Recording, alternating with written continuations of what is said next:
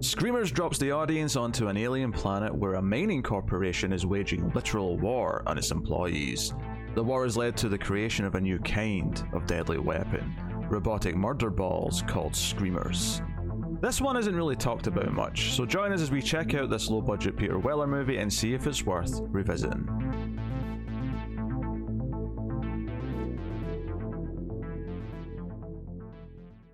Welcome everyone to the Atomic Cinema Experiment. I am Peters and I am joined as always by Tara. Greetings, citizens. This is a science fiction movie podcast. We get together and we talk about a movie we've watched that's really quite that simple. We're in 90 season, and this episode is going to be about 1995's Screamers, starring Peter Weller. Uh, also co written by Dan O'Bannon, who also technically was part of the screenplay team that did Alien, which sounds impressive and that you should care and should be excited, but that script for Alien's not that good. So I just I'll set I'll set you up there, right? I'll set you up for that right now. Um, there was a lot of rewrites on that Alien script. Um, so we'll, we'll get to Screamers, which I mean, to sum up Screamers, it is on an alien planet in the future in the 2070s where there is a war between a mining company who want to mine this fancy, I'll just call it unobtainium because it may as well be called that, uh, which magically solves the energy crisis for all humans. And the miners who don't want to dig it up because well it's radioactive or at least the area it's in is releasing radioactivity because they're mining. So this war breaks out. Uh, the movie explains all this with a giant opening text scroll uh, which is also narrated so you, you're sitting there listening to this like very robotic voice telling you all these things but what the movie really is, it's a movie about Peter Weller, who runs the base for the Alliance, who represents the miners, and they he goes out with a rookie to try and find the leader of the NEBs, which is the mining corporation, to try and broke some peace after maybe starting to speculate and suspect that Earth is lying to them about what's going on, and there's maybe more to the story. I'll leave it there. Honestly, there's a lot of details. It's pretty convoluted I'm sure we'll get into more of it as we describe the plot later, but uh, that is the that is the gist of it. Um, I had never seen this before. Tara doesn't think she's seen it before, but she's not 100 percent sure. So, I'll just I'll hit you with a question. Tara, what did you think of Screamers? Yeah, I actually kind of like it. Uh, I know it's it's I, I know it's not very good, but I think for what it is and what it's trying to be, you know, low budget, um, neat world with to be uh, fair, some cool. I don't think it's trying to be a low budget. I think it just does low budget. Well, like you know, it is a low budget movie that's you know trying to be what it can with its budget, and that is you know just the best it can do, which is not bad. I don't know. It reminds me of a lot of stuff we watched in the '70s, where it's like we have this high concept for a sci-fi movie, but we don't have a lot of money, and we got one star, so let's use them and uh, I actually I kind I kind of like it.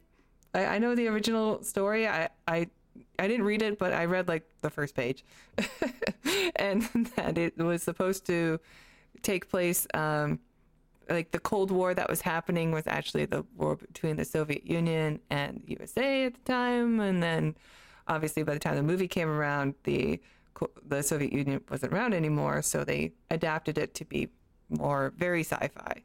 And I I like the uh, the themes from the film of like developing weapons that may ultimately lead to our demise because we're so good at killing each other, and um, you know this power hungry corporations or whatever that are trying to do whatever it takes to get this source of energy even at the cost of lives and environment and all that. And I think it's all there. I mean it's it's you know underneath this pile of whatever you want to call it, low budget movie with some pretty dodgy acting.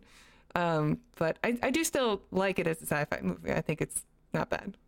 So the original story, which by the way is by Philip K. Dick, who's obviously a very, you know, well known and respected science fiction writer. Are you telling me that didn't even take place on a different planet? Uh, I don't know. Okay. It seems to be between um, the Soviet Union and in USA, but that doesn't mean that they weren't on other planets fighting for the same resources. But Yeah. I don't. I suspect not. It was probably still Earth. Okay.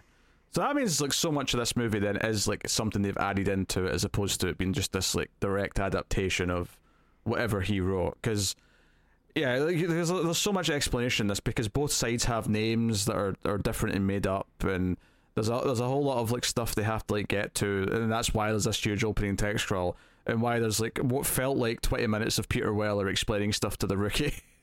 later on even though the rookie lives in this world and should you know on some level know a lot of it anyway um but uh, you know whatever um i i don't think this is a good movie um i think that any of the good ideas from the original story that I, I can kind of see being there because you're telling me they're there i'm like okay i can kind of see how that like how that came from that those themes and those ideas i don't necessarily think the movie does a good job of actually putting those questions forward and saying here think about this it's the, this is not a movie that's trying to make you think um the original Philip K. Dick story, I, I assume did. I assume that was a very thoughtful little piece of science fiction that was like, hey, this is where things could go. This is like something you know we could say about this.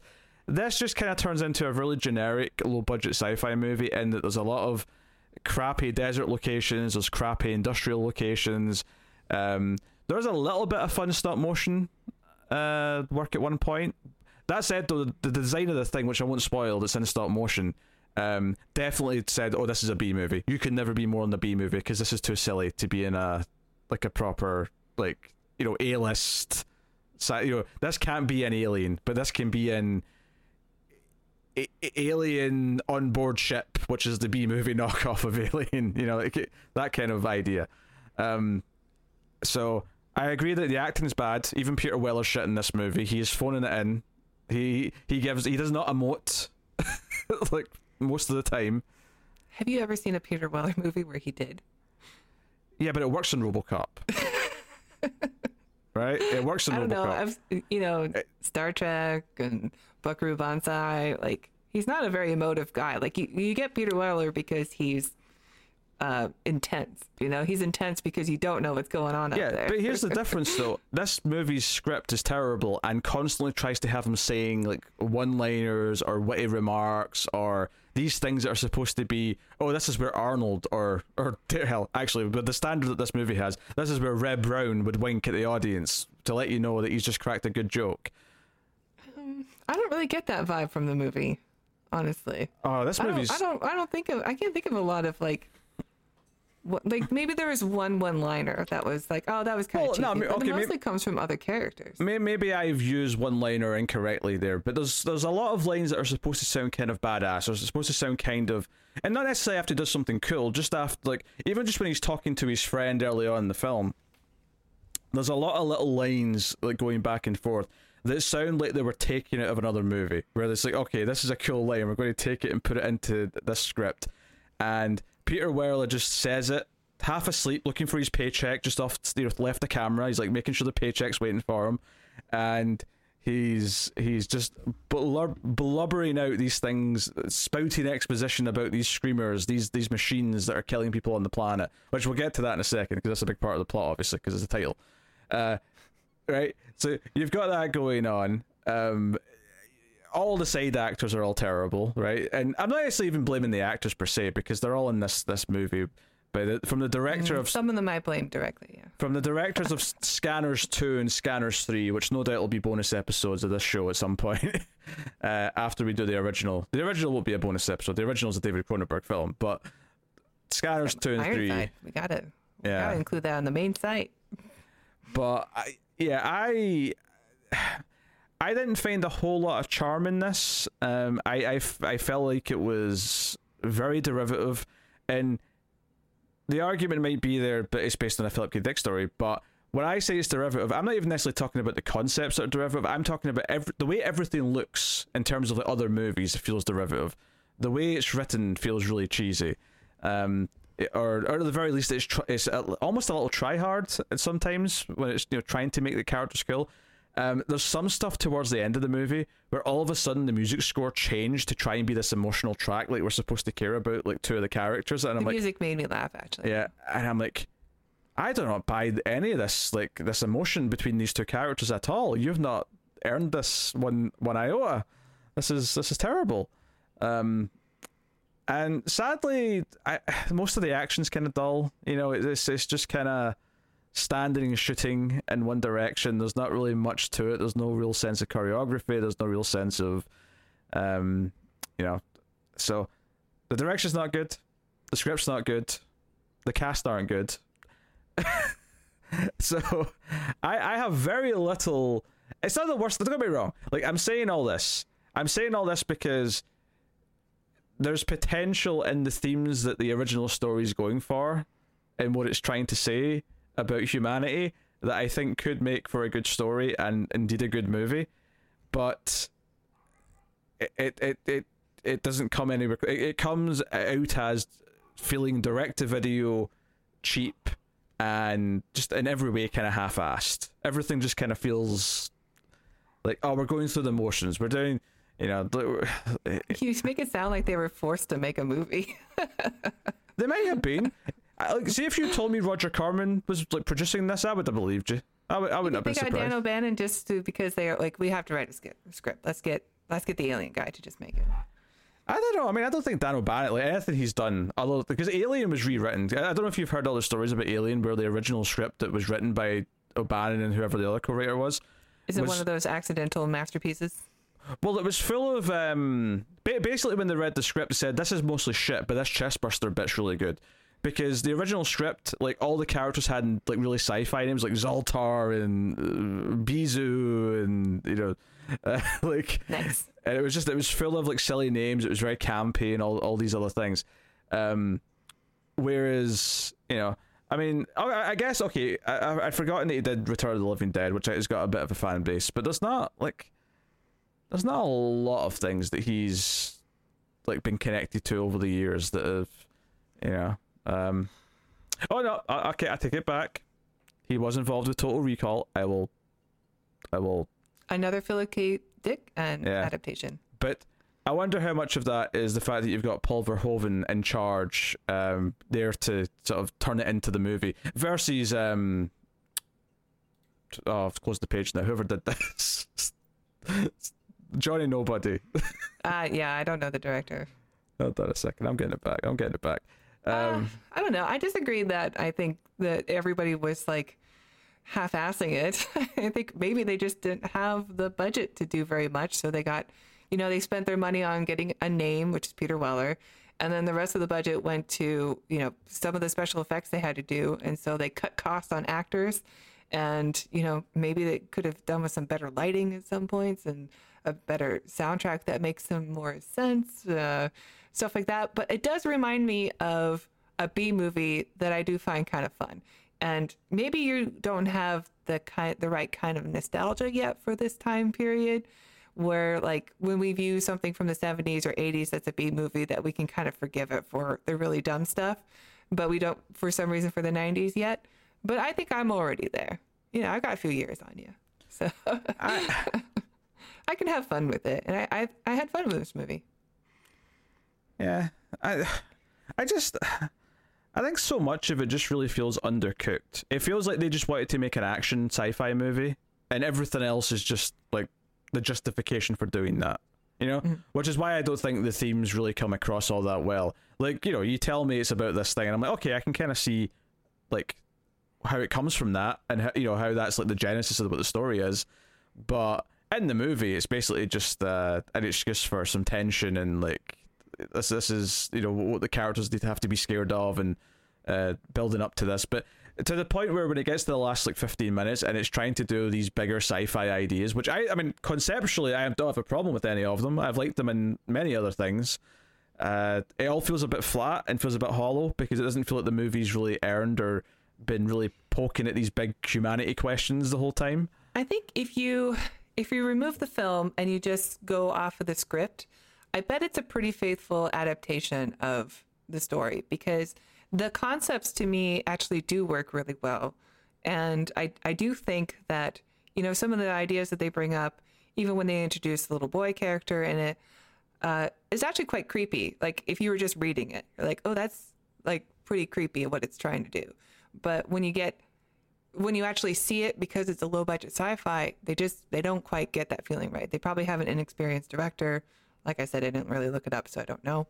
But you know, in the hands of a better director, I think this actually could have been a very a great sci-fi movie. Maybe a little bit tropey because you know it's an older story and it's already been adapted, and you know we've seen movies like Ex Machina now, which are clearly much better, and or or try to take at least one side of this thing and make something out of it where it's more modern and um, and whatnot. But I do think that uh, the core ideas in this are actually quite good, which is why I'm maybe I'm giving it more of a pass than you are. But you know, I, I do as a sci-fi film, I think it's a neat concept. I, I agree. The, the the core concept is a good idea. I just don't think anything else is.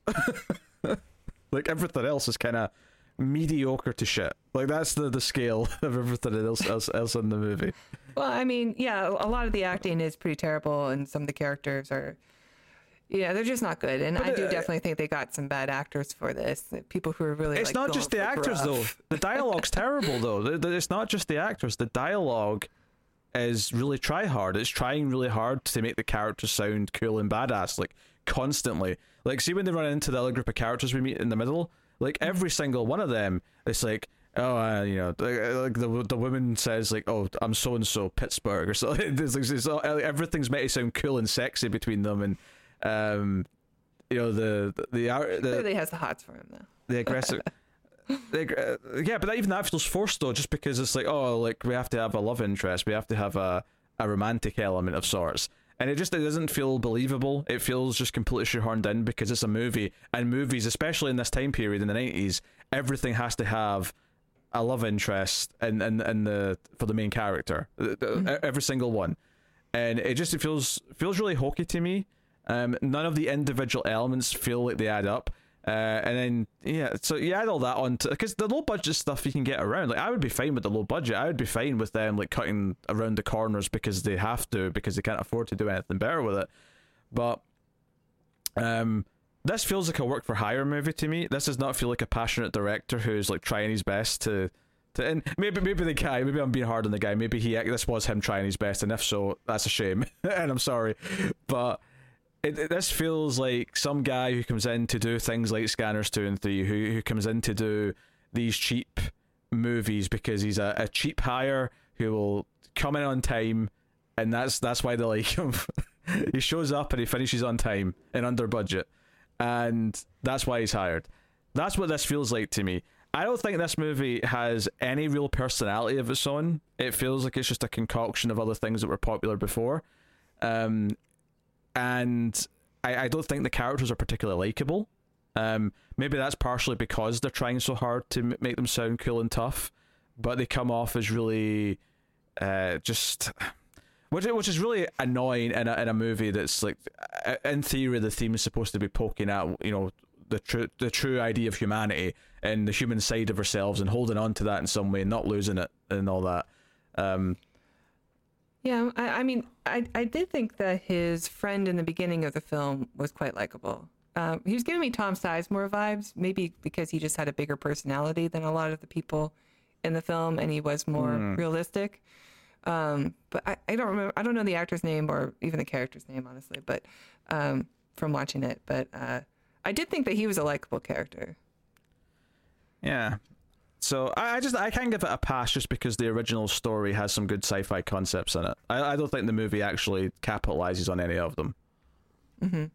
Um, and it's not the worst thing that I've ever watched. Don't get me wrong; like, it, it's relatively watchable. I was getting a little bit bored at times, but it is a relatively watchable, like bad movie versus some stuff that's like torture to get through.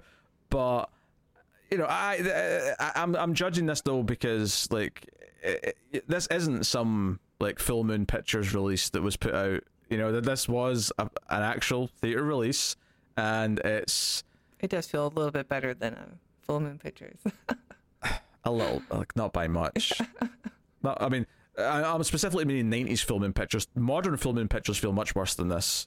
Uh, but I, I, I just I don't know. Like I just I can't give it a pass. It, it just it's, it's it's a bit rough. It's a bit shit, and okay. I, I never it never really got beyond that um and you know, it, it does that thing where it's got some really tropey things in there. Like it's got like at some point something's get, gets electrocuted, and there's like the really cartoony like lightning effect like around them and stuff. Which don't get me wrong, it made me I like smile, and I, but like I'm never going to take your movie seriously.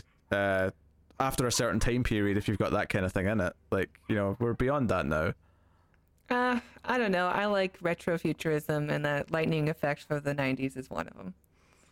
To me, That does not count as retro retrofuturism. face it, man. We're old. It's retro now. No, that's not what I'm arguing. That does not count as retro retrofuturism. It Is is like uh like having you know old style buttons and like screens and you know it's a design thing.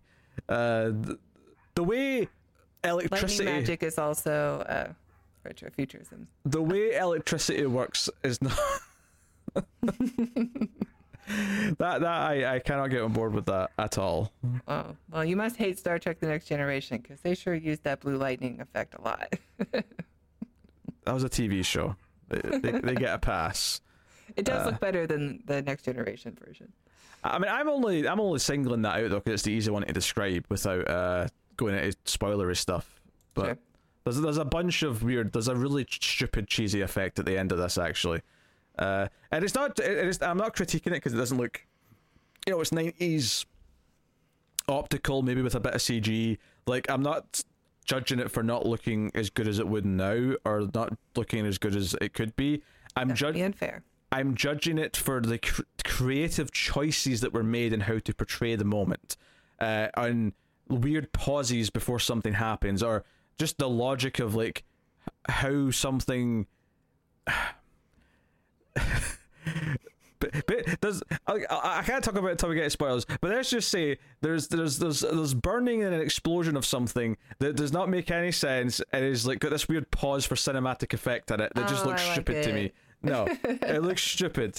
Okay, and that wasn't because like they couldn't do better at the time. This was a, a creative choice to f- to pace it that way. So I will shit on it to my heart's content because they made this choice. It's the best they could do. Yeah, I mean, I was expecting a good movie because no one talks about this. This is like I've seen the title like on video shelves a couple of times, but no one talks about Screamers from 1995. So I was kind of getting thinking it's probably not going to be very good. I was hoping that I would enjoy it more than I did, um, but I didn't find it to have much charm. Clearly, Tara ha- does and is willing to stick up for it a little bit more.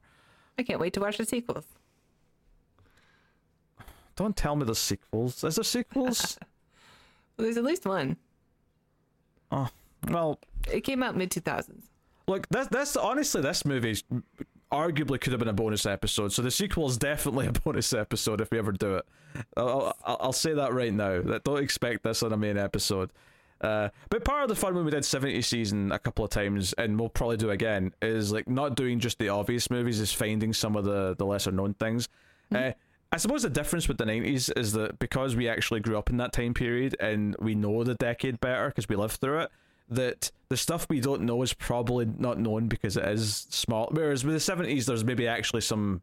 There's more likely to be gems that have just been forgotten in time that we might uncover. Demon Seed being the the crown example of that. Good one. Yeah. Uh, so, yeah, but you know, so I, I don't know if we'll find anything special like that in the unknown stuff in the nineties, but uh, this definitely wasn't it.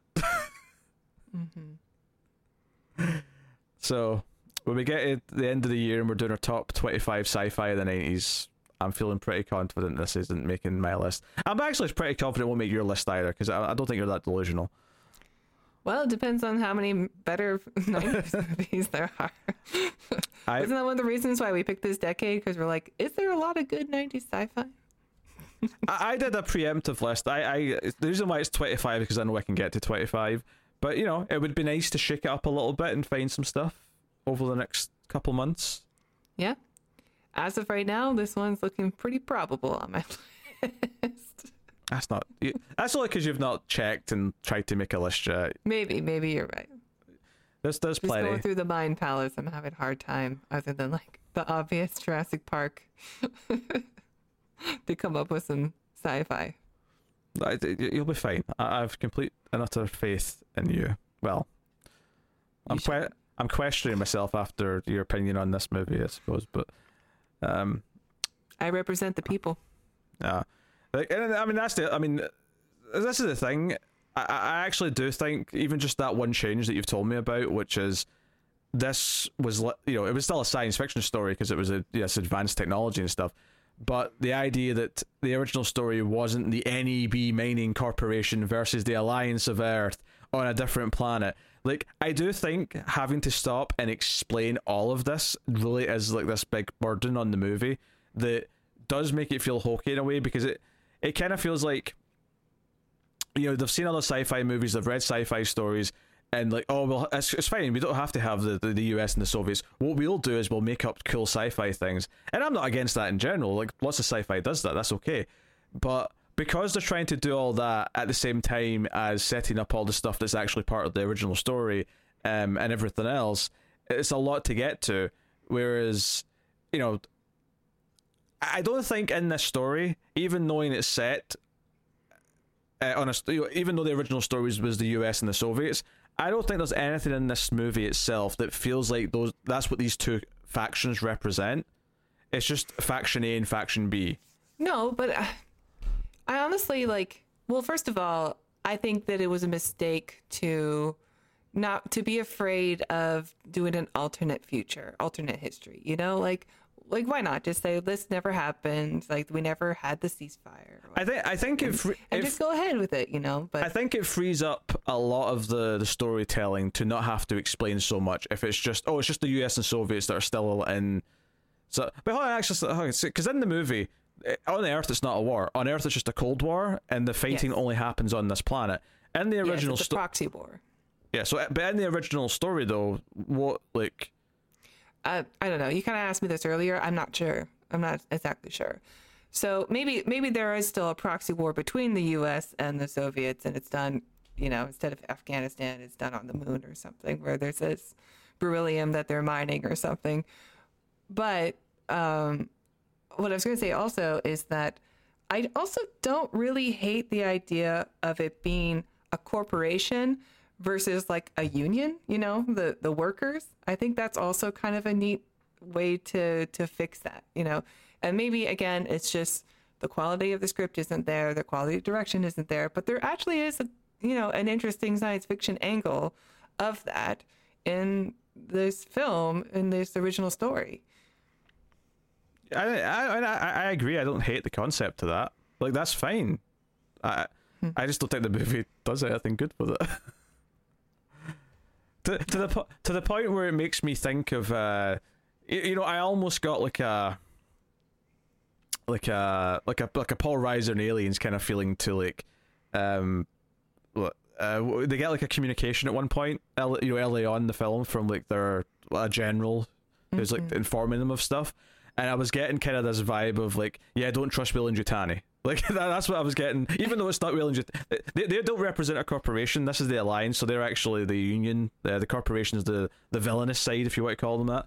Um, but I was getting like Weyland-Yutani style vibes of don't trust anything they say. Like there's clearly more to this. This is all too too easy and neat and and whatever. Sounds Um, like that was intentional. Well, it is intentional, but there's there's making it intriguing where you're kind of excited for them to discover something, uh, and the characters like react accordingly where they're skeptical. But the characters in this aren't skeptical at all. In fact, until there's actually a sign of evidence later on to suggest that they're being lied to, Peter Weller is like he actually says, "I respect him. He's a good man, and we'll we'll do what he I mean, says." in I mean, in war times, like what what else do you have to go off of? Everyone's you're kind of you're in this bunker, literally away from your home, and you just get these orders transmitted to you, and you're just you have to go on faith, right? I know this person is of good quality, and I respect them, so therefore I'm just going to follow orders. But uh, there is, you know, something else going on, and until that someone like shakes them up a little and says, you know, like you really need to question what's happening here. Yeah, they don't question it. I think that's fine. What I do find questionable is that we find out that it's like a virtual reality thing where he's being this Uh, general's uh, being I think I know. I think I know what you're going to say. Why does he walk through the door Why at the does he start of the walk through scene? the door?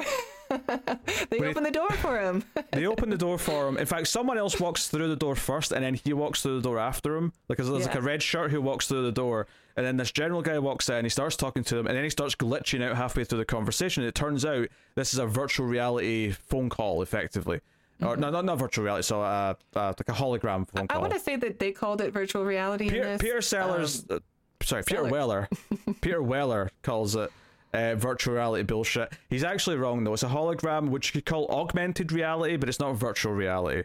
yeah. Uh, so just uh, to correct, I mean, I don't think that's a mistake. I think he's like a, this grumpy guy who doesn't like this shit, so he's he gets it wrong. That's fine. That makes sense for his character. well, another thing he But gets. I, I, I, I wanted to go back a second because you you were talking about the Yeah. like in the war times you trust the the you know the the, the word of your I superior. imagine this is what a lot Yada, of the yada. short story is about, also. So- Right, that's all fine. The problem is, is that in this movie, that would be compelling if that's what the movie actually focused on. If they actually dealt with this idea of this loyal guy, Peter Weller's character, who found out he was being lied to. If that was like a major part of his arc and a major part of his like his story was to like sort of question those above him, but it's not really like yeah, he's pissed when he finds out that he's been lied to, but ultimately it's just an inciting thing to get the rest of the plot going. It's not like this like it's not like throughout the whole movie he's like starting to learn and to understand and question and think for himself. It's not this like arc that evolves because of what that setup is. It's just oh that's this that get, that kicks things off. So now he goes off on this adventure to to do this other stuff. Um, I don't think that's actually what the story's about, and as a result of that, it's this really sort of just rushed thing at the start of the movie. So in theory, I agree. There's something to that. The idea that you believe in this, your superior, but because it doesn't really do anything with it afterwards, I would say that well, it would be more believable to me or more interesting if he was actually skeptical from the get go, because it would make him seem like less of an idiot. Whereas in the movie, it feels like he's just like a yes man until he finds out he shouldn't be a yes man, and then it's like, okay, well, no, we'll just go on with things. Sure, I mean it's a missed opportunity for sure. Like, like I, that's what I'm saying. Like I think this the story, that everything that even the the changes that were made from the original story that I'm aware of, I I think it actually is a good science fiction movie, and it, in the hands of someone who had like maybe not even a budget, but just a you know a better eye for filmmaking and a better way of working with actors, could have made like a very a really good science fiction story. Yeah, but I'm judging the finished film, and so much of it isn't there. So much of it is like you know everything you just said there about justifying why Peter Weller's this yes man, and then like is you know is shocked. And what, what, what, part of the thing that I'm saying that this doesn't work with is that after he has this like this flip when he finds out that they're, they're lying to him, like he then criticizes the rookie for being too much of a yes man. He's like, "You rookie, you should question things." I'm like, "What are you saying, you hypocritical prick? You just had this change like today, like last night. you found out that you'd been lied to and that you should question things." And you're like giving this rookie shit for for being too like devoted because he's this young rookie who believes he's gonna have to fight in the you know the the war. He's all honorable and noble, and you know I'll go and fight for my my my beloved Earth or whatever. Um, you know, he, he speaks like a grunt from Starship Troopers almost at points. This this rookie about how much he believes in taking down the enemy. That's good. Yeah. Uh, so like, but th- that like flip in his character, and then the way he talks down to him about questioning and like uh, you know getting a grasp on reality in the situation they're in, it feels quite phony because he was just as like delusional about the situation he was in. Sure, but like in this, in the defense of that is that you know this rookie is also in the same scenario that they're in, where everything's going wrong and nothing is as it seems. So like, yeah, he should be like figuring things out at the same time. Like this isn't right. we can't just blindly follow orders anymore. Something is wrong. Everything's gone awry.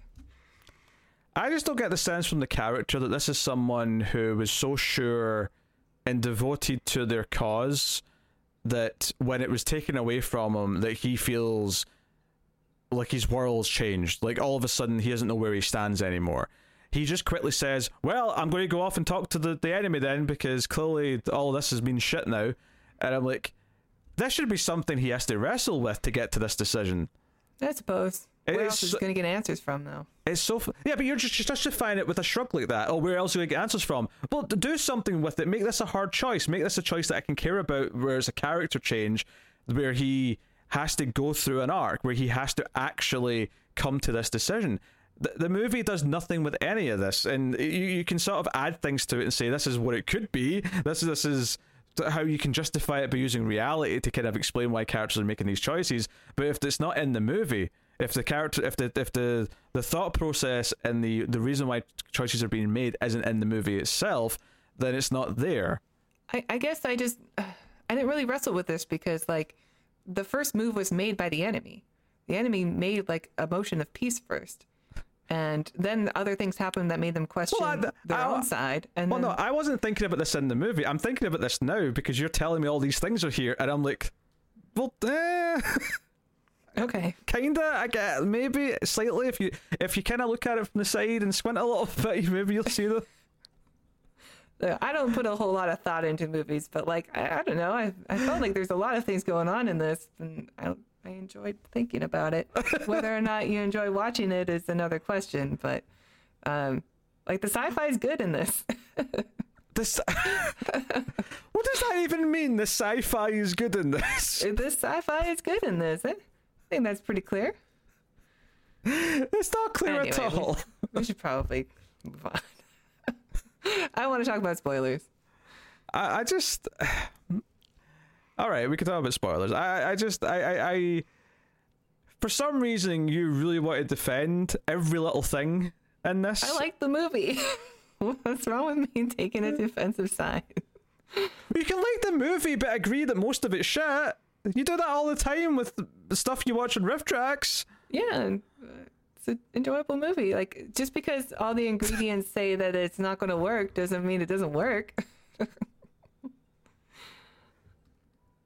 But it doesn't work. What are you talking about? I like it. All right, let's go into spoilers. Come on. let's get into details here. Okay, all right. Spo- spoilers for for Screamers. Oh god, my brain's hurt. I can't. I can't. Uh, this conversation's adding years to my life. Um, so the movie starts with one of the NEB uh, troops, soldiers, whatever you call them. Um, he runs in with a a message to to the Alliance base. Uh, but of course, he gets killed by the screamer that's outside. What is a screamer, you might ask? Because we've not really explained that super in depth yet. And to be honest, there's, it, kind of evolves as the movie goes on what a screamer is. Because at first, it's like, oh, they're just kind of underground phantasm balls that jump out and like cut off limbs. And this was the weapon the Alliance came up with to win this war. And all of the Alliance guys, you know, Peter Weller and everyone else, they all have this like sort of like gauntlet bracelet thing they put on, which is like a sensor that tells the the screamers that they're on their side and they, they, I think it's um I I think it's supposed to cover up their pulse. They said so. Like it, it disguises their like warm bloodedness because that's what the screamers are attack. They attack warm bodies. Okay, okay. Uh, you know, I saw that scene twice and I still didn't pick that up. I Um, mean, why just the the wrist? I don't know, but yeah, should lot. you have one on both wrists then? If it's like a whatever. That's a good point. Yeah, you'd have to have it on both wrists, and it's not the, that's not the only pulse in your body for a start. Like there's there's other pulses. That's just the most common Neck. one. Yeah. Yeah. Maybe maybe they tried to go out with a big neck brace on, and it was just too. It was too. uh They would need know. a full like yeah full body suit. Yeah. No, but I'm having a good funny visual in my head of Peter Weller with like basically a metal neck brace, like walking out, being all stiff necked So and. Just Ca- his RoboCop costume. Uh, yeah, I suppose. I suppose. Yeah, effectively. Um, keep him cool.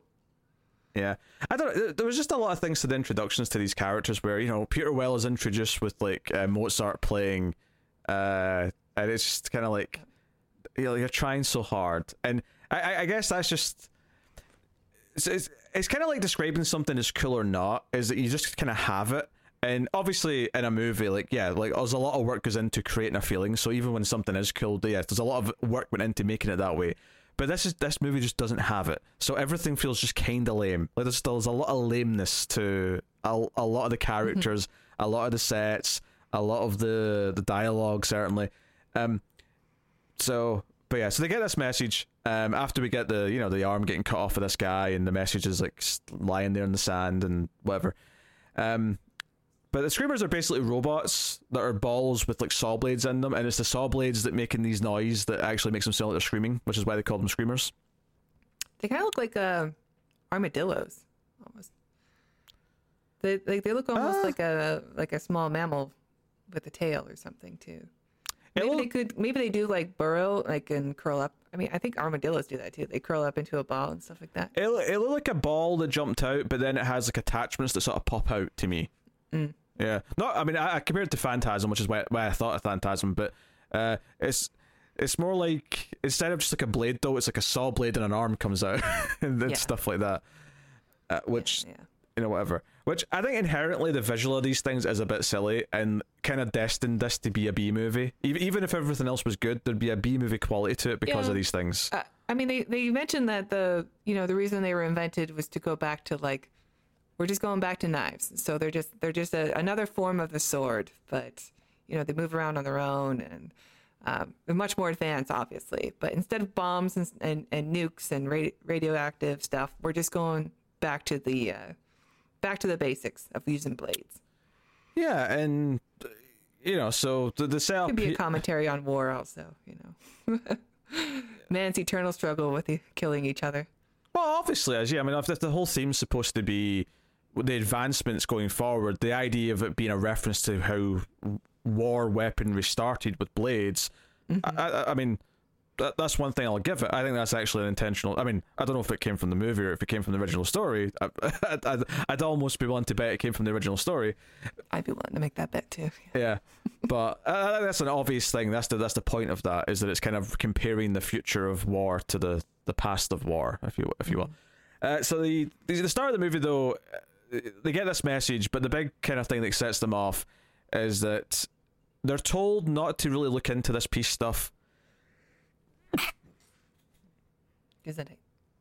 because uh, the general who's you know glitching in the VR or the augmented reality hologram is saying that oh no we found this other planet that's got all this berynium on it which is the substance they want. I always season two I always season twos. I always come in twos. Anyway So not three, because then the leprechaun will make you his bride. I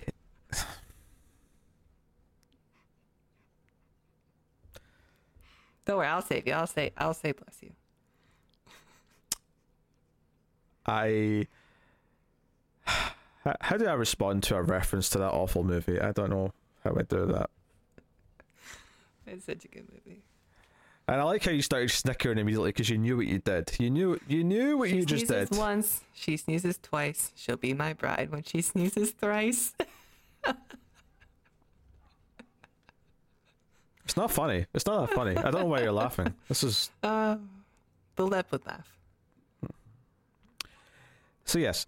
They they're told not to look, contact the enemy. They're told not to, to put anything forward because it might jeopardize this new thing that's happening. Which, as far as they are told, is they found this other planet with this the the the the, you know, the, the substance that they, they wanted to mine, but there's no radiation on this planet. So this would end the war, and they're going to make contracts for everyone to be able to go and you know mine it there, and big happy endings coming. You know, I was getting big cake is a lie vibes from this conversation. It, it all felt a bit too. Oh, that sounds a little bit happy and too. It sounds like you don't want them to go and talk to the enemy because they might actually learn some things that you don't want them to learn. That's what that sounds like to me.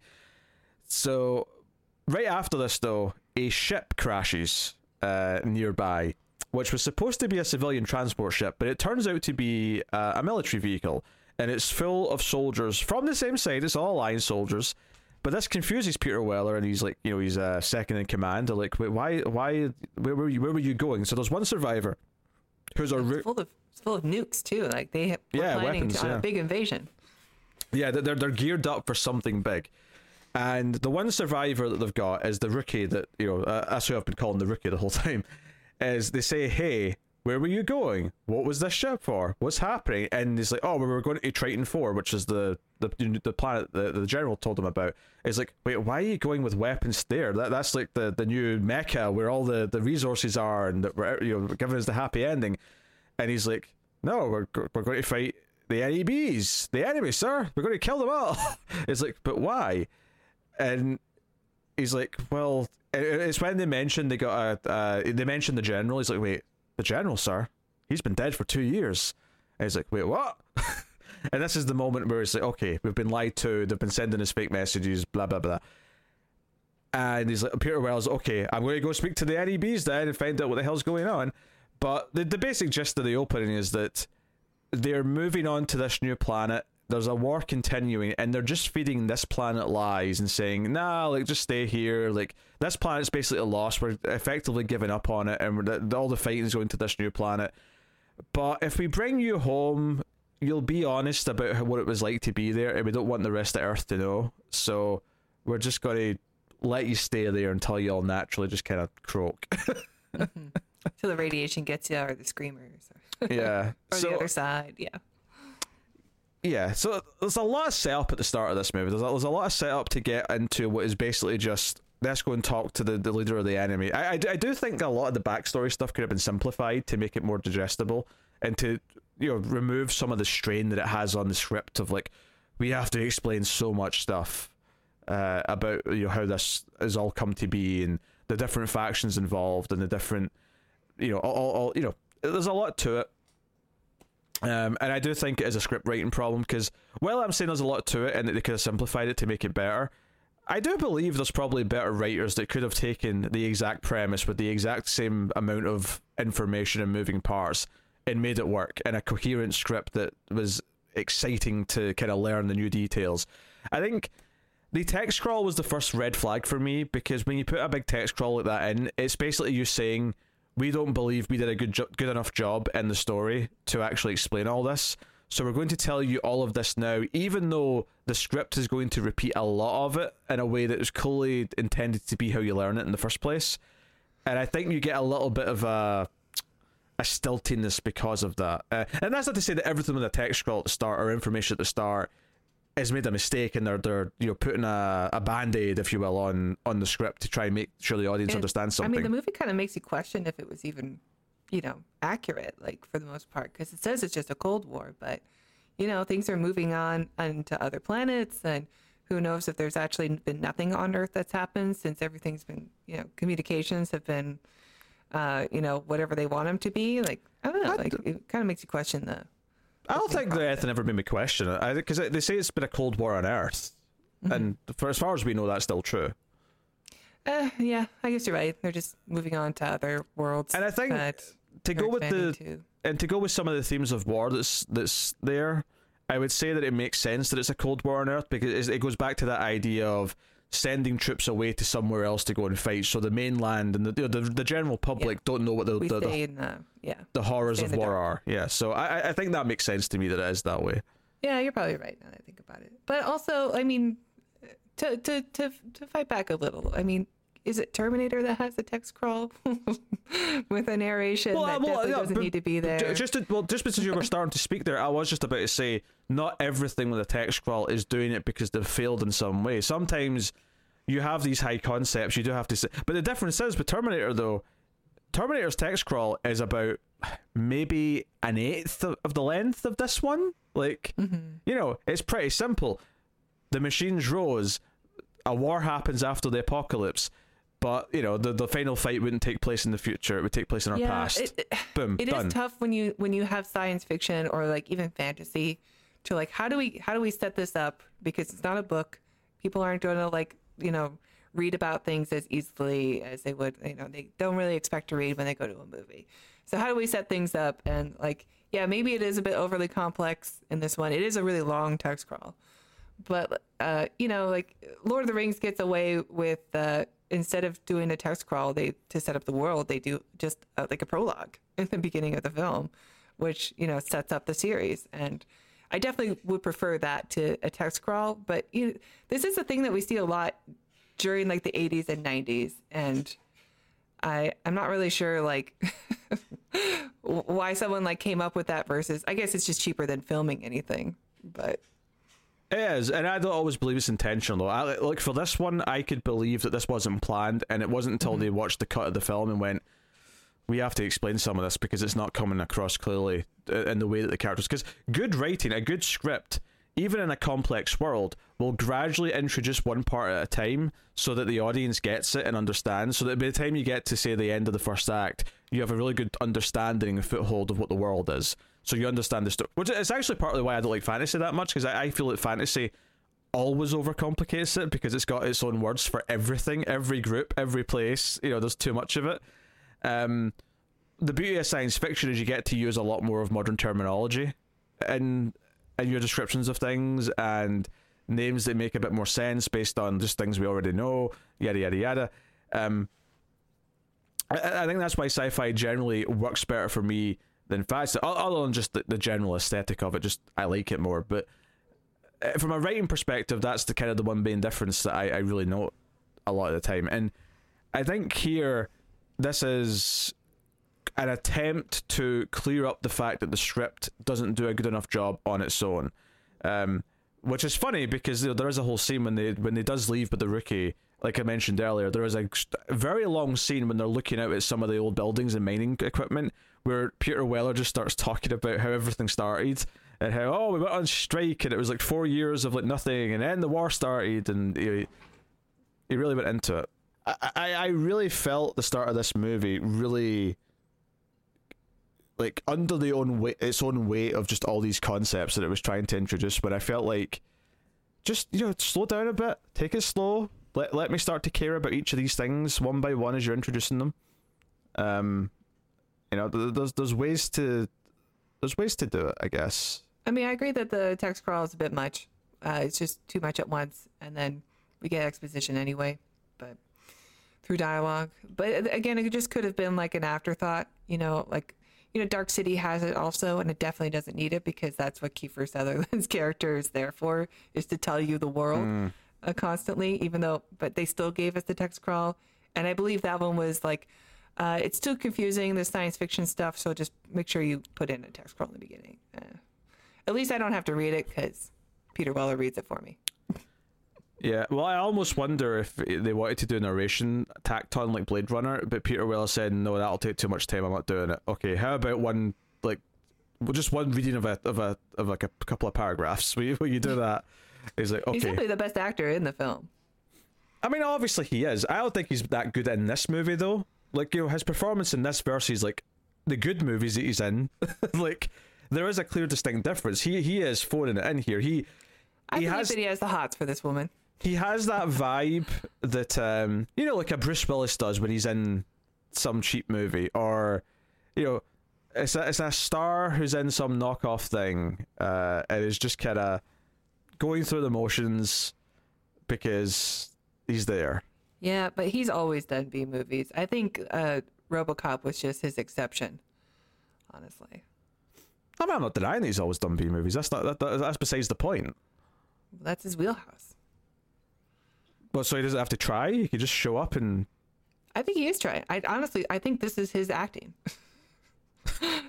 like Peter Weller's, like doesn't do doesn't have a lot of range. Like he plays intense guy, and that's about it. Okay. Okay. Uh, so yeah, the, the, the, so the, the main journey of the film, like they go out, they run into a kid uh, you know, like a 10 year old kid or whatever it is, who's all wrapped up and bundled for the cold. And it's like, wait, how are you out here? How did you survive? Because the screamers should have. Who are you? Why is there a child here, even? Should have yeah. t- torn you apart like you were nothing. Um, but the kid doesn't want to leave them, so they sort of take him along. And. It, you know, there's a, there's a little bit here or there. Like the, the rookie's got like a VR like pair of glasses. He's watching porn on at one point that Peter Weller's annoyed and stomps on them. Yeah, it's just uh, their their entertainment systems are weird. They have the glasses that are just MTV through a tunnel, and then the uh, the TVs that we see in the beginning are just uh, like a projection, but you can walk through them. And I'm like, that's a really annoying way to watch something that people just walk through to get their sandwiches. um, yeah, so so there's a little bit of hijinks with them as a pair on this journey, but they get to the NEB base, and there's a bit of tension. But the, the immediately the first thing these NEB guys do is they shoot the kid.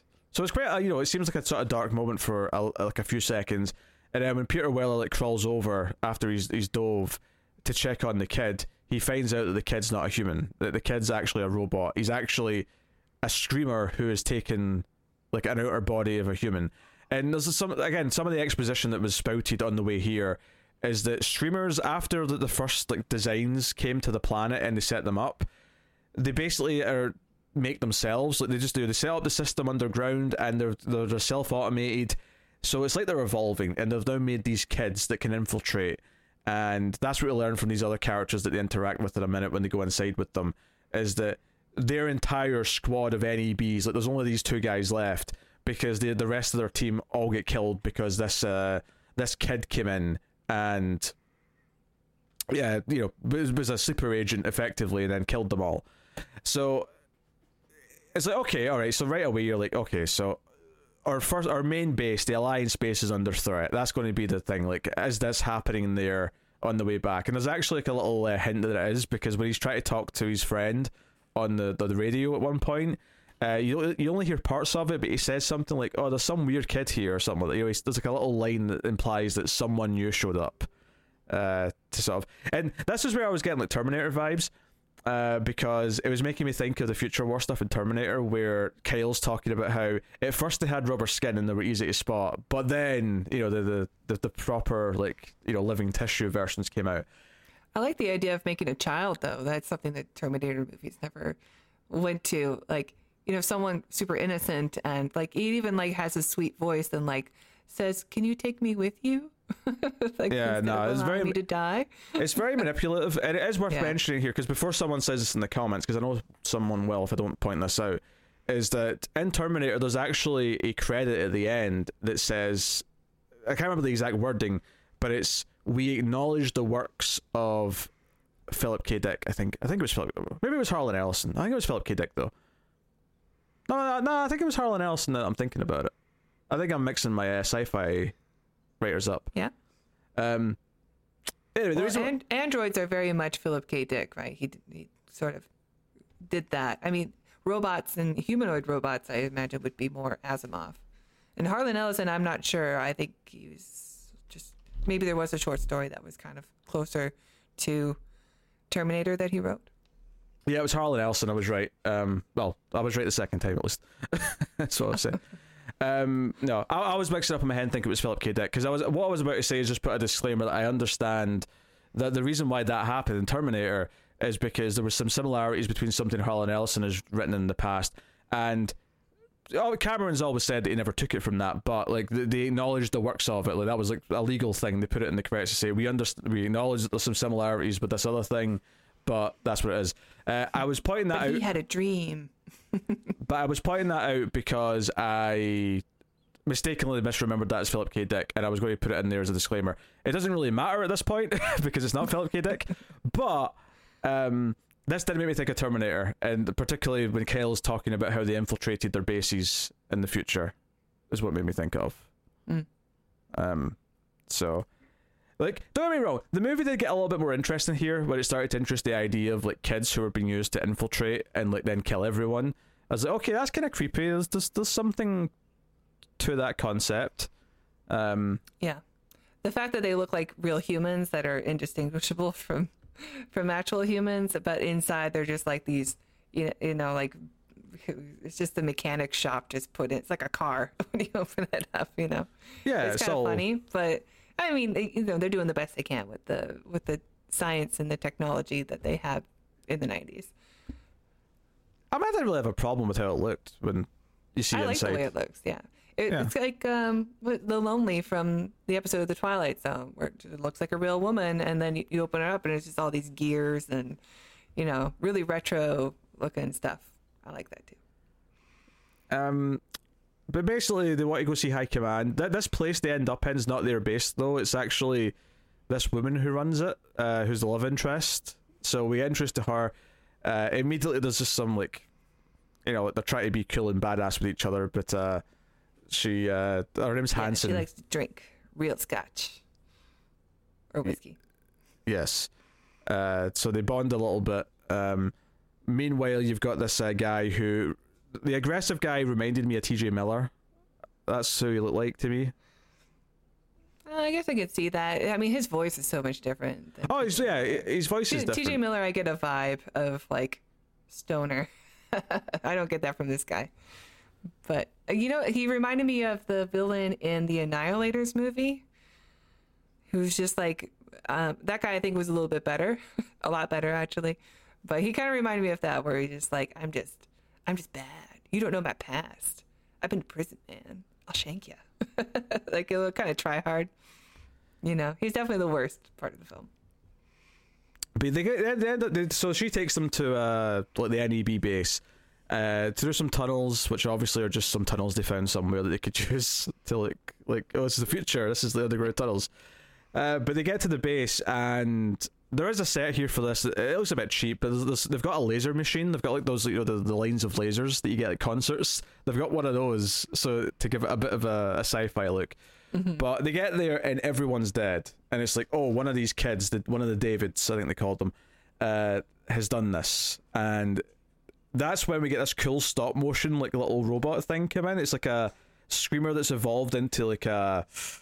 Oh, it's, it's not dog shape per se, but it's it's kind of a dog size of like this metallic. Looks like an opossum.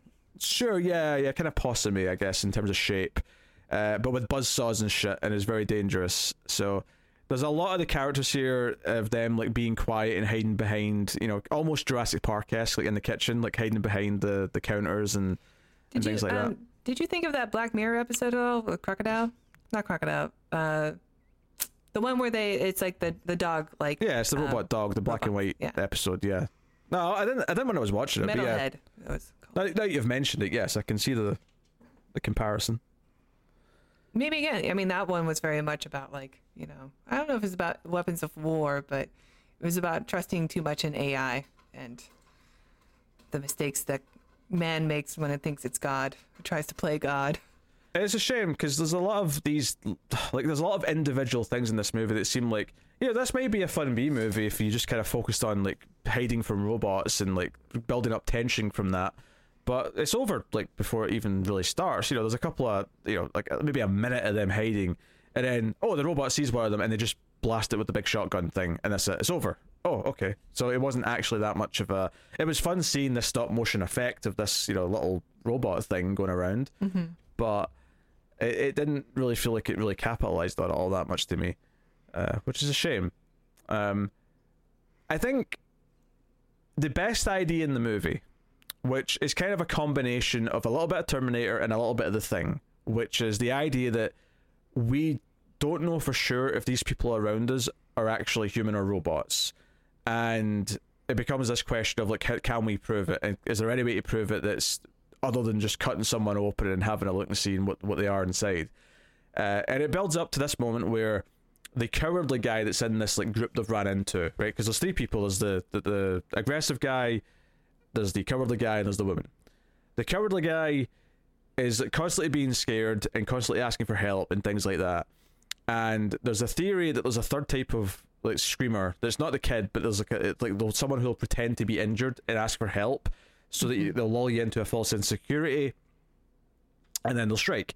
And the aggressive guy decides that he suspects that the the, the cowardly guy, who he, it, t- it turns out he doesn't know him that well, like he's he's not known him for long. He's only just met him recently. He suspects that he's a screamer, so he throws a knife at him and kills him. And then Peter Weller walks up, pulls out the knife, and it's covered in blood, making him look like he's just murdered an innocent person. And it does sort of start this like, okay, but we're playing with this idea now that maybe Paranoia. Yeah. yeah, paranoia. Someone might actually be a screamer. Someone might be a robot. How do we deal with that? And like the sad part of this is that you, you could almost like you, you don't necessarily need the big like outside planet stuff and all the journey and all that to do that story. Like I mean if you look at the thing, the thing was set in just you know, this one base. It's it's basically an alien world though, right? They're in like the Antarctic. Well, yeah, but like this is set in the one place. It's the one Yeah. building, effectively. You, like you can you can do the story of paranoia in a much more confined thing, and you can get a lot out of it. Now, admittedly, if you do that, maybe you are just basically redoing the thing at that point. Uh, but I, I guess the reason why I'm saying this is that it, it kind of felt like there there could be more to play with of like trusting who is and who isn't possibly a machine, and who is actually a person. and but I think the movie telegraphs every time it's about to reveal someone's actually a robot. Uh, it's kind of painfully obvious that when they make the assumption here that blood proves you're not a robot, I immediately had the thought, well, uh, th- these kids were already far more evolved than what you expect from a screamer. So who's to say that they can't also just have blood as well? Like that was I the mean- first thought I had. that uh, that wasn't my thought. I thought, okay, well, it's probably the woman or the the the mean guy. Um, my brain said it was the woman um, because of the red herrings that were planted. But also, they said that okay, the screamers that we see in the ground uh, in the beginning of the film are type one, and we see that the child is type three, and then they say, well, type there is a type two. We already know what it is. It's a soldier who pretends to be hurt, and so to lull you over there in a in a false sense of security, and then kill you. But we don't know if there's a type four or five or six or anything like that. All we know are the three. So it would it would stand to reason that type two, the one that we don't know yet, or the one that we think is a soldier, is between you know is not as advanced as the child. So there probably wouldn't be blood. You know what I mean? Because blood would be in like the type four, which turns out to be true. Oh sure, but like who says that any of these are a type two though necessarily? Like Well, that's what the, the that's what the movie is suggesting from you know what's given is that Peter Weller's looking through the computer. He sees that the kid is type three, and he's like, "What's type two? What's type two? And then you know he gets pulled away. So uh, the type two is the mystery. We could be like, oh yeah, but like there could be a type four, a secret fourth one that we just don't know about yet. And you could think about that, and obviously you did, and I want to say I did too, but I don't know if that's true.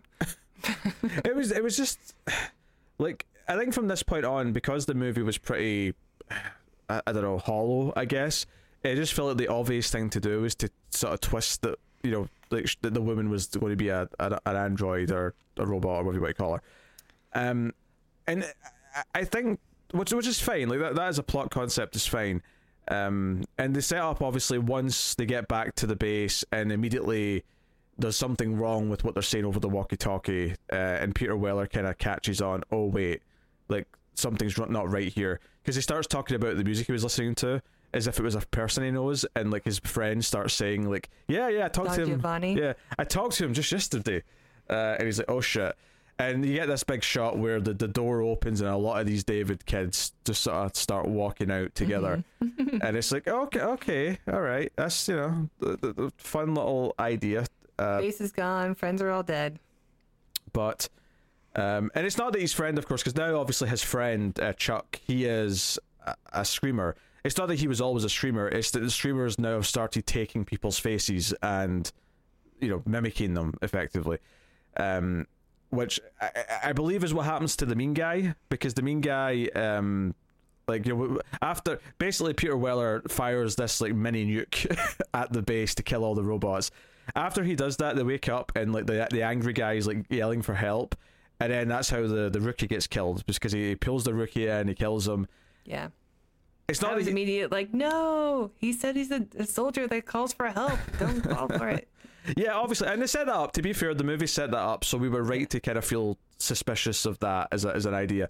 Um, I don't think the movie was saying that he was always a robot, though. I think it's just saying that in this like time they've been passed out, that they have taken his face, and Oh, I don't. I actually didn't pick up on that, but that's cool. I, I thought that's what they were saying, just because everything previously with him kind of felt like it felt like it didn't make sense if he was also a robot, where whereas obviously the woman was the whole time, and that's like the big reveal later on. hmm Uh, but yeah, so um, it's basically just him and her left now. Peter Weller's with her. He he cuts out the tag on the, the, the angry guy, and instead of having a number on it or whatever, it's just got a symbol that he can't read. It's like a different language almost, almost like the robots have got their own language now, and they've evolved and they've changed. Um, Forming a society, you might say. they they are yes. Um, so basically, the only plan now is to get to this evacuation pod that's on the planet somewhere for like the person in charge, meaning him, is for him to evacuate if everything goes to shit. And sure enough, they they go to that. Uh, a bit of a trek. They have to travel for a bit, and they get to it, and basically the, the Chuck screamer shows up and starts fighting him. But then we get the reveal that uh, another one of the uh, the love interest, Hansen, a second Hansen walks around the corner, and this is after Peter Weller and her have kissed, they've hugged, they've they've. Uh, Well, he was he was going to sacrifice himself for her too. he was, yeah, yeah. And she's like saying, "No, you should go." And obviously, part of that, once we find out the truth, is that she actually thinks that he should go because he's the human, and that she's and the idea that she's actually developed feelings for him, but obviously he's he'll hate her for what she is. But when the second Hansen starts trying to kill him, she jumps in to help him, and she actually gets like a really comical death. She gets like the, the second Hansen punches her through the stomach and like rips Yeah. out part of her like insides, uh, which is really over the top and silly and fun and all the rest of it. More, please. Yeah, it's, I mean, there was moments like that where it felt like, okay, you're actually leaning into your B move in this now. Like, Yeah. everything else, you're sort of like reaching too high for what you can actually pull off. This is the sort of thing you can do. Th- this maneuver was perfected in uh, what is it? Uh, De- Demon Knights. When uh, Billy Zane punches the guy through the head. oh, Tales from the Crypt Demon Knights, yes. Yeah, yeah. Yeah, so Peter is pissed, but then he actually has an emotional goodbye with her because a- after she's like lying there dying, he's like, "You, you saved me. You learned to love." And you know, it's, it's that classic robot thing where they've been the villains for the whole movie, but now he has to question the idea that maybe they are also just new life now, right? Uh, yeah. the death I wanted to complain about earlier is the the sort of the evil Hansen, you know, the one that just killed her. She gets killed when the test thrust for this rocket goes off and burns her. The effect for this is just downright stupid because you get this like shot of her like she's like, all burned and like singed and she's just like a sort of like plastic figure almost. She looks like a Barbie doll that's being melted. Yeah.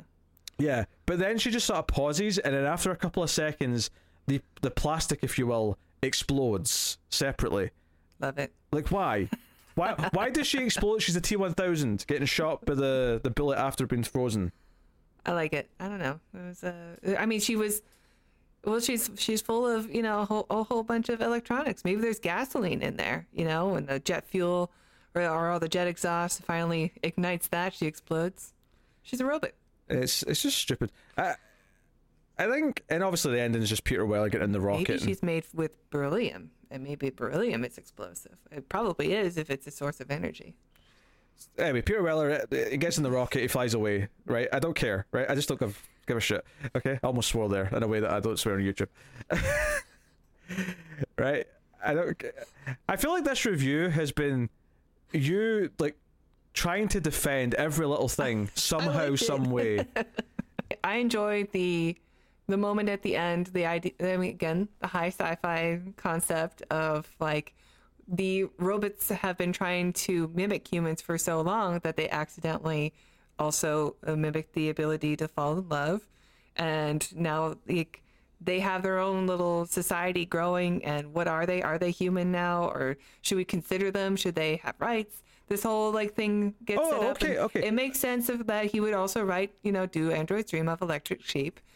Um, and also, you didn't really say the ending of the movie. What's the real ending of the movie? What have I, what have I glossed over? Well, he's flying towards Earth and he takes off his wristband because he's off the planet now, and the teddy bear starts to move. Oh yeah, sorry. There's, there's the little tease at the end that maybe there's a screamer on the ship with them. Yes, and that that might And it's headed to Earth. Yeah, sure, right. Uh, there's, a, there's a little tease. Uh, All of what you just said is fine from a conceptual level, but the problem is, is that Hansen as a character is so underdeveloped that she has basically no character other than she drinks whiskey, and it's kind of tough. That is her entire character, and her entire relationship with Peter Weller feels so rushed. They met each other like yesterday, right? They're not at a point yet. Uh, like, there's not enough that happens between them that feels like. See, see, after the uh, the others die, after the big fight where he shoots the mini rocket or whatever, and they wake up the next day, and that's them on their own and to go off in this this next part of the journey to get to the the the rocket to leave. This section here, all of a sudden, this is where the music starts being really sort of like emotional and dramatic, as if like, is this meant to feel like a great romance or something between these two? Because they had a little bit of sexual tension when they first met. They're Romeo and Juliet now. They shouldn't be together. But warring factions. But love doesn't work that way. Love makes its own path, man. the movie just pretends that this is a big deal and that we should care about these two and gives you this ending like we've been on this journey with them where we really care about them being a pair. Like they've been there for each other like she's been there for him and he's been there for her. And we we get that kind of like shared kind of growing bond over. But because like they've not done anything where like i actually feel like a sense of like shock and betrayal or a, f- a feeling of like you're like oh i deep down i know she's probably going to turn out to be a robot and it's going to be really sad when she does it doesn't make me care enough about them and their relationship you know when you look at other other robot and human pairings in movies even if it's even if it's not necessarily romantic or or even Ex Machina, which you brought up earlier, like in that, it's it's not the same thing, of course, where they, they fall in love and then at the end, like he finds out she's a robot. It's very different, right? But immediately there is some kind of an attraction, and immediately there's kind of a weird chemistry between them that builds, and you're sort of questioning the whole time, like, is this something real or natural? Is this like him just trying to figure her out? Is this her trying to manipulate him for her own like escape or whatever? Like all these like questions, and all of it's there throughout. But all the the whole time you're thinking about the possible outcomes because of like this what this relationship is. Um, it's not a great comparison because obviously we know she's a robot from the start, right? but um, like, but I don't think this works in this, the way that it's done in the movie because one, her character is so undercooked and she's barely get any scenes before we're supposed to care and be emotional, but also because there's not like a chance to sort of anticipate or care about what the outcome is. So when it just thrusts this outcome upon you at the end of the movie, it's kind of like, okay, that's fine and all, but um, I mean, if anything, like maybe it's trying to copy the crappy romance in Blade Runner, where I also didn't feel anything between the two characters. Uh, maybe, maybe there's an argument to be had there. You say copy, but it's the same author, so I mean, one of them could have inspired the other. one story, I mean, could have been like, I could do this again in a different way. Uh, poss- I, I don't know how much of Blade Runner's in like Philip K. Dick's story though. Like I, I don't I have no idea how much of that's just the movie. Yeah. I should probably explore this more. Yeah, I just I don't I don't think their relationship in this movie earns any of the emotion that the movie's pretending that it has by the end. It, you know, like I think her character. I mean, all the characters are basically really thin. Uh, Peter Weller obviously gets the most. I would say the rookie is the second most like rounded character, and that we spend enough time with him that we get to kind of know at least what his faults are and who he is. It's, he's not an interesting character by any means. Like I'm not saying that, but like at least there's enough time spent with them that you understand them enough that maybe you'll feel something when he dies. Uh, Hansen as a character though is is you know she's meant to be kind of the badass chick that clearly the main guy's into. Um, She even gets naked in front of him, like it's no big deal. yeah, she doesn't care. That's how cool she is. You know, like just sort of eye rolly little things like that. Um, and Peter Weller has a really bad line at one point where he just like in the middle of the conversation goes, "God damn, you're beautiful." I liked it. She's standing there topless in front of him, and he's been in a, a bunker. He's expressed to his friend how he doesn't have like anybody really at home waiting for him, or you know. Uh, I think he also talked about like uh, something not working out with somebody previously.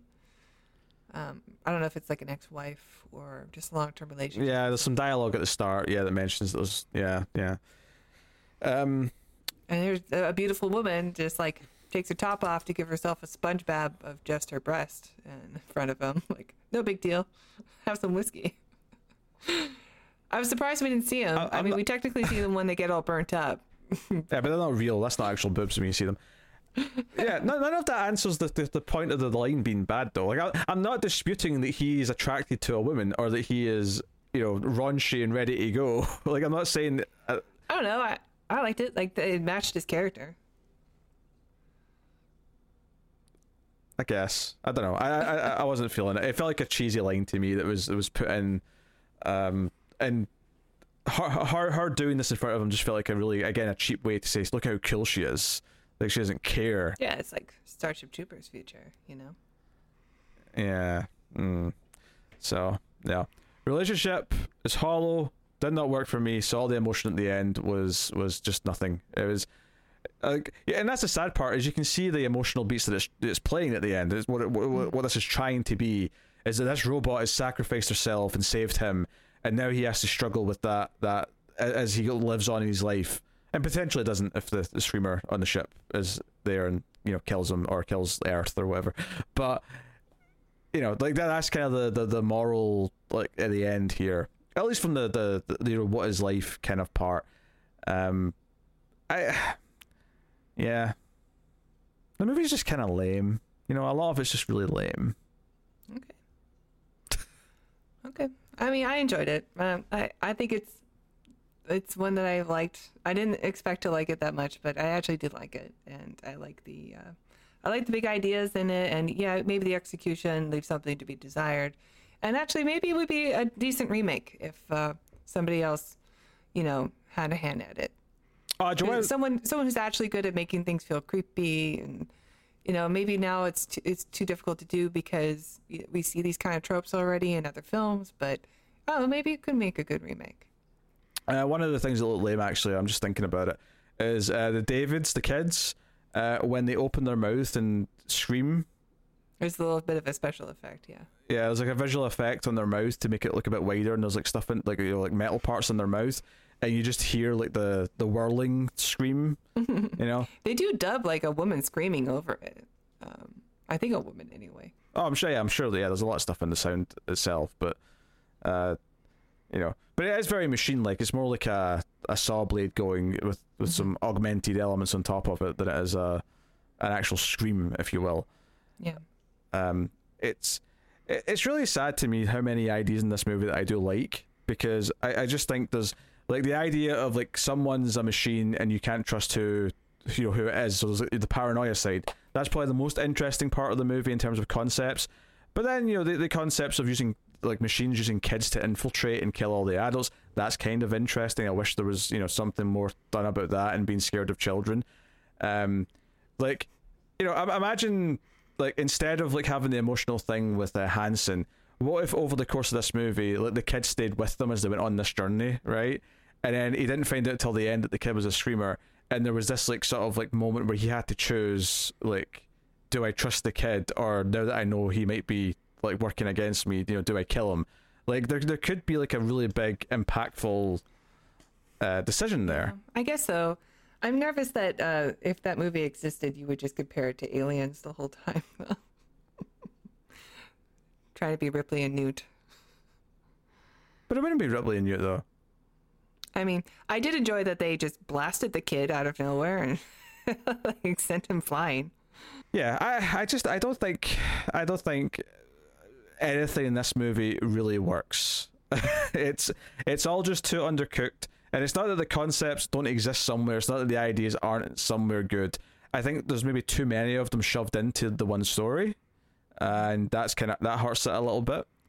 Um, I think if you want to do this thing where he, he has this moment at the end where he's accepting that, that this robot that he would have hated for just being a robot actually cared about him and he has to wrestle with that. I think you can get to that point, but you have to make me you have to give me more of a story between the two of them that makes me care about what he thinks of her in the in, you know in the first hand. Because up until this point, all she really was was the cool badass love interest that you may have sex with before the movie's over. That, that was the extent of it. There was no real connection that uh, you, you feel in a, at an emotional level. You know.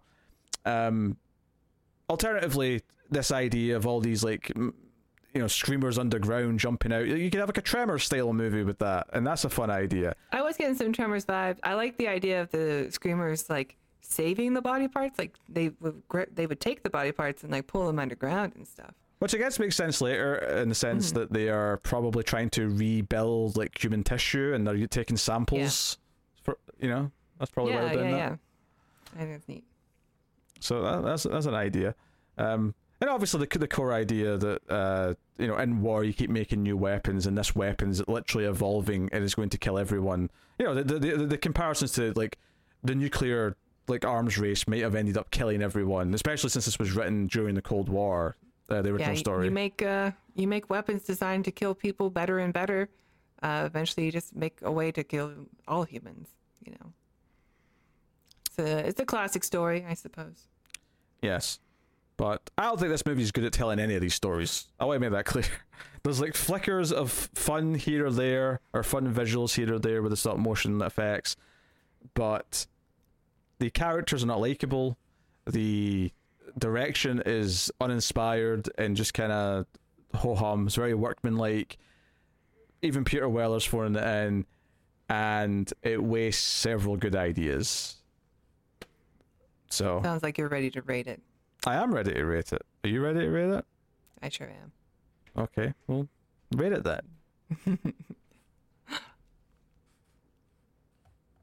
I was going to go with a 6.5. I don't think I'm going to knock it up because I know you're going to give it a low rating. so I'm going to say it's a 7. Your rating shouldn't have nothing to do with my rating. It should be just your rating on its own. Too bad. 7 out of 10. I recommend it. Well, yes. Well, that that is the the uh, very forgiving rating of this movie. I will give it its correct rating, which is a four out of ten. Yikes, that is cruel. Well, it's a four. What do you want from? All right, whatever. it's a four. Uh, four. Four fingers. I was trying to figure out a way to flip the bird, but I can't without it just being a 6. but it's a 7. 7 out of 10. Four. It's a four. All right, there you go. That's uh, that's Screamers, uh, which, you know, I don't recommend checking it out. But if you want to go and see it for the sake of just being involved in the conversation, then uh, knock yourself out. But um, there you go. That is that is that. Um, Tara, why don't you tell everyone about Patreon? That's right, Peter. If you guys enjoy our reviews, please check out our Patreon page. It's patreon.com slash mildfuzztv, where you can find bonus reviews for more B-rated films like uh, probably Screamers 2. It's going to be there one day. No rush, no rush. Mm, We did all the. We recently finished the Tremors sequels, so all of those are over there. Um, uh, we also did all the Trancers movies. We mentioned Full Moon Pictures earlier. Um, yeah, there's a lot of. It's actually quite a lot of films over there now, and you also get access to the uh, horror movie podcast reviews too. That has a big library, so there's a bunch of cool stuff there for a minimum of three bucks a month. And at five dollars, you also get our new show, which is the Ace Movie Meltdown, where we just once a month talk about things that we've watched that are not sci-fi related and you can get to know us a little bit better and what kind of things we're interested in so if that interests you please head over and check that out and uh, thank you Yeah, yeah, let's keep supporting all the content. I'll take this time to thank our Patreon producers of Tyler Hess and the Palisades, David Sharp, Bornau, Christopher Moy, David Brown, Al Tradesman, and Alison M. Fordyce.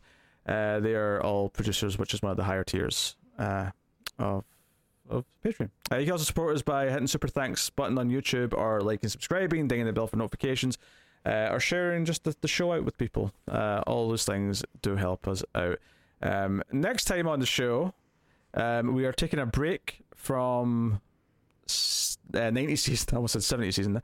Uh, we're taking a break from 90s season for one week because the vote winner of the month is not a not a 90s movie. The vote winner that was voted for on Patreon last month is the first Star Wars movie. So we'll be tangenting from the 90s for one week and we'll be back out in the 90s after that. sounds uh, like we're starting a new franchise We are starting a new franchise. Yes. and we are starting with number one which is number four It's just number one. I don't I don't buy into this whole renumbering bollocks that was was done. what about retitling I don't like that either. It's Star Wars. so it's just star wars then that's all we're reviewing it's star wars None of this is A New Hope bollocks. all right well see if you can find a cut that uh, is the original cut I'm not going to go. I might know a guy. I'm not going to go hunting for the original cut. I don't care enough. Uh, I want to watch it in like 4K, so I will watch it in the the bastardized version that it exists in just now. But Yeah, I'll watch the the one I have on Disney Plus. yeah, but you know, yeah. So Star Wars coming next week. I, I imagine that'll be a fairly lively discussion, given that it's you know Star Wars. So look, look forward to that. That's the show, everyone. Thank you very much for joining us. We always appreciate it. Keep watching science fiction and keep computer at Salsa.